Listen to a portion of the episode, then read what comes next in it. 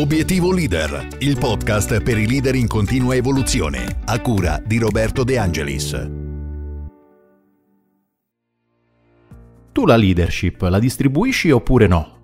Mi spiego meglio. Tendi a delegare ai tuoi collaboratori dando loro funzioni di guida e stimolando la libertà di manovra, oppure tendi a accentrare tutti i poteri su te stesso, Oggi viene sempre più spesso affiancato al termine leadership il participio distribuita, che rappresenta una vera e propria corrente di pensiero dove il caposaldo è che la leadership all'interno dell'organizzazione non deve essere in mano ad un singolo oppure ad un gruppo ristretto. Piuttosto va diffusa il più possibile coltivando nelle persone la qualità dell'essere leader. Giusto o sbagliato come approccio, secondo te?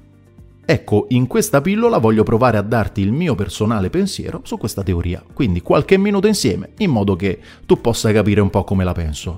Prima di farlo, ovviamente, eh, benvenuta oppure benvenuto su Obiettivo Leader, il podcast in cui ti parlo di leadership e gestione ottimale dei team.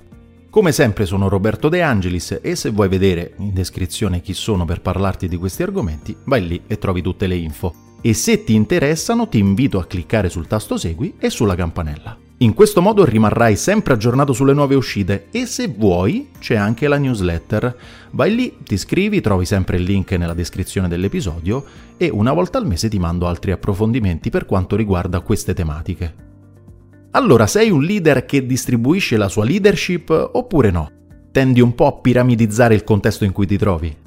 Mi spiego meglio, per piramidizzare intendo che stringi sempre di più le maglie del controllo e tendi a creare dei colli di bottiglia dove tutto, magari decisioni, riflessioni o non lo so, pianificazioni, passa attraverso di te. In sostanza la squadra oppure il sistema nel quale operi, piccolo o grande che sia ovviamente non fa differenza, è sottoposto a controllo costante da parte tua. Insomma, è un sistema verticale, a differenza di un sistema dove la leadership invece è distribuita su un piano orizzontale. Allora, come sai, in questo podcast non ti parlo di una leadership troppo edulcorata, quella con troppa teoria addosso, piuttosto ti parlo di una leadership vera. E quindi alla domanda è giusto o no distribuirla? La mia risposta è in medio stat virtus, come dicevano i latini. Cioè non amo troppo gli estremismi, ormai se mi ascolti da un po' lo capisci, e quindi a mio parere la leadership non deve essere sempre solo diffusa, come non deve essere sempre solo accentrata. E quindi credo che il termine più appropriato, lasciamelo dire, sia elastica più che distribuita. Cerco di argomentare meglio questo pensiero partendo da un presupposto importante, ossia il leader a mio avviso deve creare leadership, come appunto affermo sempre, cioè deve stimolare le persone oppure l'organizzazione all'approccio in cui tutti abbiano funzioni di leadership, però nelle giuste proporzioni. Se hai ascoltato qualche altro episodio del podcast, ecco c'è proprio una puntata chiamata Il leader crea leader. Ti metto sempre il link nella descrizione se vuoi andartela ad ascoltare. Quindi se sono fermamente convinto di questo assunto di partenza, perciò eh, il leader crea leader all'interno di un'organizzazione, è altrettanto vero che non in tutti i momenti questo approccio può essere funzionale.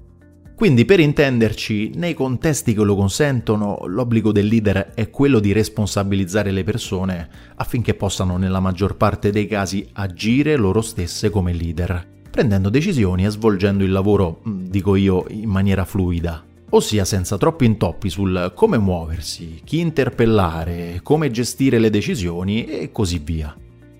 Insomma, distribuire la leadership significa creare un sistema dove non ci siano solo esecutori, no? È un po' brutto pure, ma ci siano anche e soprattutto persone proattive.